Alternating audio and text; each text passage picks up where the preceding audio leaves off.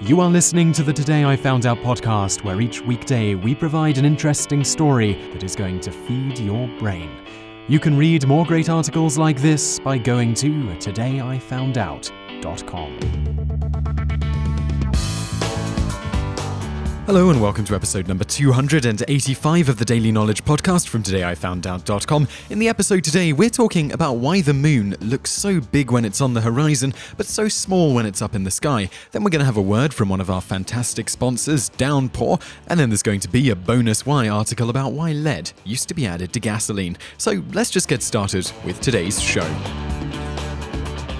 The question of why the moon looks bigger on the horizon than when it's high in the sky has been debated for several thousand years. One popular myth, dating all the way back to Aristotle in the 4th century BC, and which still endures somewhat today, is that it is simply a case of magnification caused by the Earth's atmosphere. While a magnification effect is taking place, it actually is going the other way and is more of a compression. Atmospheric refraction causes the moon to appear slightly smaller in the vertical axis when it is near the horizon versus when it is high in the sky. This refraction, combined with the fact that the moon is about 4,000 miles further away when it is on the horizon, causes causes it to appear 1.5% smaller if you were to measure very precisely its apparent size on the horizon versus higher in the sky. So, if it's not magnification from the Earth's atmosphere, what is going on here? In short, the moon appearing bigger near the horizon is nothing more than an optical illusion. It's really as simple as that. You can verify this by taking a pair of calipers, or even just a ruler, and measuring the diameter of the moon on the horizon. Later that night, when it is higher in the sky, measure it again. Be sure to hold the measuring device at the same distance away from your eyes each time to get accurate results.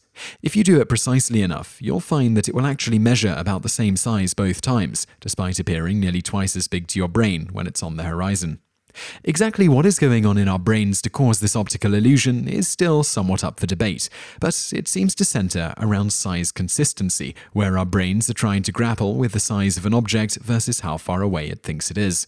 For instance, when you see people very far away from you and their heads look incredibly tiny, your brain doesn't think for an instant that the people and their heads are actually tiny. Your brain adjusts your perception based on what else is in your vision to gather that third dimension of depth.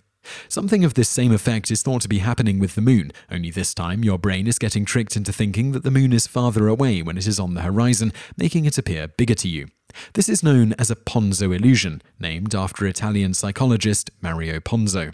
Mario Ponzo first demonstrated the Ponzo illusion in 1913. In his experiment, Ponzo drew two converging vertical lines on a piece of paper. He then drew two horizontal lines crossing these lines, one at the top and one at the bottom. These two horizontal lines are the same length, but it appears that the top one is much longer because it looks farther away. You can see an image of this in the show notes for today's episode. This is due to our brains interpreting the two converging lines as parallel lines that only appear to be converging because they are getting farther away. Thus, if both horizontal lines are making the same length imprint on our eyes, but one is farther away, then the one that is farther away must be much larger, so our brains perceive it as larger than it actually is. So, in the end, it's a matter of our brains getting tricked in terms of the distance from the moon to us when it's on the horizon versus high in the sky. When it's on the horizon, the brain has reference points to compare and judge the distance, and similarly adjust the apparent size based on that perceived distance. When it is high in the sky, there is nothing useful to compare it to, so the apparent size changes based on how far away our brain thinks it is at that point, namely thinking that it is closer to us high in the sky and farther away on the horizon. So, just before we get into that bonus why article, I'd like to say that this episode is brought to you by Downpour.com. Downpour is a site for DRM free audiobooks, and you can get them for up to 70% off the retail price. Basically, if you go to Downpour.com and enter the promo code DAILY, you can get an audiobook rental for just $3.95. And today, I would like to re- recommend a great book called Bad Science. It's written by a chap called Ben Goldacre, and basically, it kind of looks at this epidemic of pseudoscience science that's going on and gives listeners the tools they need to distinguish good science from bad science, hence the name of the book. And what's cool is once you've got that book for $3.95 by entering the promo code daily at downpour.com, you'll be able to listen to that book whether you are online or offline. Unlike a lot of audiobook streaming services, with Downpour, you can download it and listen to it even when you don't have uh, an internet connection. So it's a really great way to get started with audiobooks. Head over to downpour.com, enter the promo code daily, and you'll get your first rental for just $3.95. And a big thank you to downpour.com for sponsoring the show. Why lead used to be added to gasoline. Tetraethyl lead was used in early model cars to help reduce engine knocking, boost octane ratings, and help with wear and tear on valve seals within the motor. Due to concerns over air pollution and health risks, this type of gas was slowly phased out during the late 1970s and banned altogether in all on road vehicles in the US in 1995. For a more detailed explanation of why lead used to be added to gasoline, it's necessary to understand a little bit more about gasoline and what properties make it a good combustion material in car engines. Gasoline itself is a product of crude oil that is made of carbon atoms joined together into carbon chains. The different length of chains creates different fuels. For example, methane has one carbon atom, propane has three, and octane has eight carbon atoms chained together. These chains have characteristics that behave differently under various circumstances. Characteristics like boiling point and ignition temperature, for instance, can vary greatly between them. As fuel is compressed in a motor's cylinder, it heats up. Should the fuel reach its ignition temperature during compression, it will auto-ignite at the wrong time. This causes loss of power and damage to the engine. Fuels such as heptane, which has seven carbon atoms chained together, can ignite under very little compression. Octane, however, tends to handle compression extremely well. The higher pressure the cylinders of a car's motor can produce, the greater the power it can get out of each stroke of the piston. This makes it necessary to have fuels that can handle higher compression without auto-igniting. The higher the octane rating, the more compression the fuel can handle.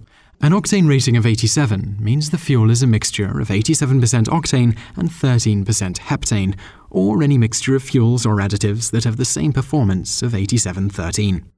In 1919, Dayton Metal Products Co. merged with General Motors. They formed a research division that set out to solve two problems the need for high compression engines and the insufficient supply of fuel that would run them. On the 9th of December 1921, chemists led by Charles F. Kettering and his assistants Thomas Midgley and T. A. Boyd added tetraethyl lead to the fuel in a laboratory engine. The ever present knock caused by auto ignition of the fuel being compressed past its ignition temperature was completely silenced. Most all automobiles at this time were subject to this engine knock, so the research team was overjoyed. Over time, other manufacturers found that by adding lead to the fuel, they could significantly improve the octane rating of the gas. This allowed them to produce much cheaper grades of fuel and still maintain the needed octane ratings that a car's engine required. Another benefit that became known over time was that tetraethyl lead kept valve seats from being worn down prematurely. Exhaust valves in early model cars that were subject to engine knocking tended to get micro welds that would get pulled apart on opening. This resulted in rough valve seals and premature failure. Lead helped fuel ignite only when appropriate on the power stroke, thus helping eliminate exhaust valve wear and tear. The potential health issues with tetraethyl lead were known even before the major oil companies began using it. In 1922, while plans for production of leaded gasoline were just getting underway, Thomas Midgley received a letter from Charles Claus, a German scientist, stating of lead, It's a creeping and malicious poison, and warned that it had killed a fellow scientist. This didn't seem to faze Midgley, who himself came down with lead poisoning during the planning phase. While recovering in Miami, Midgley wrote to an oil industry engineer that public poisoning was almost impossible, as no one will repeatedly get their hands covered in gasoline containing lead. Other opposition to lead came from a lab director for the Public Health Service, a part of the US Department of Health and Human Services, who wrote to the Assistant Surgeon General stating that lead was a serious menace to public health. Despite the warnings, production on leaded gasoline began in 1923. It didn't take long for workers to begin succumbing to lead poisoning. At DuPont's manufacturing plant in Deepwater, New Jersey, workers began to fall like dominoes. One worker died in the fall of 1923. Three died in the summer of 1924, and four more in the winter of 1925.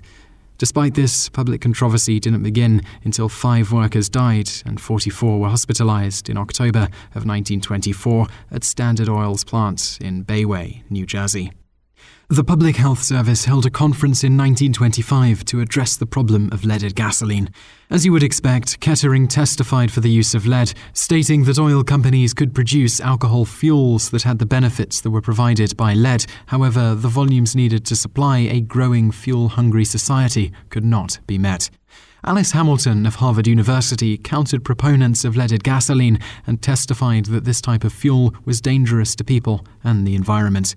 In the end, the Public Health Service allowed leaded gasoline to remain on the market. In 1974, after environmental hazards began to become overwhelmingly apparent, the EPA, Environmental Protection Agency, announced a scheduled phase out of lead content in gasoline. One way manufacturers met these other emission standards was to use catalytic converters. Catalytic converters use a chemical reaction to change pollutants, like carbon monoxide and other harmful hydrocarbons, to carbon dioxide, nitrogen, and water. Tetraethyl lead would tend to clog up these converters, making them inoperable, thus, unleaded gasoline became the fuel of choice for any car with a catalytic converter.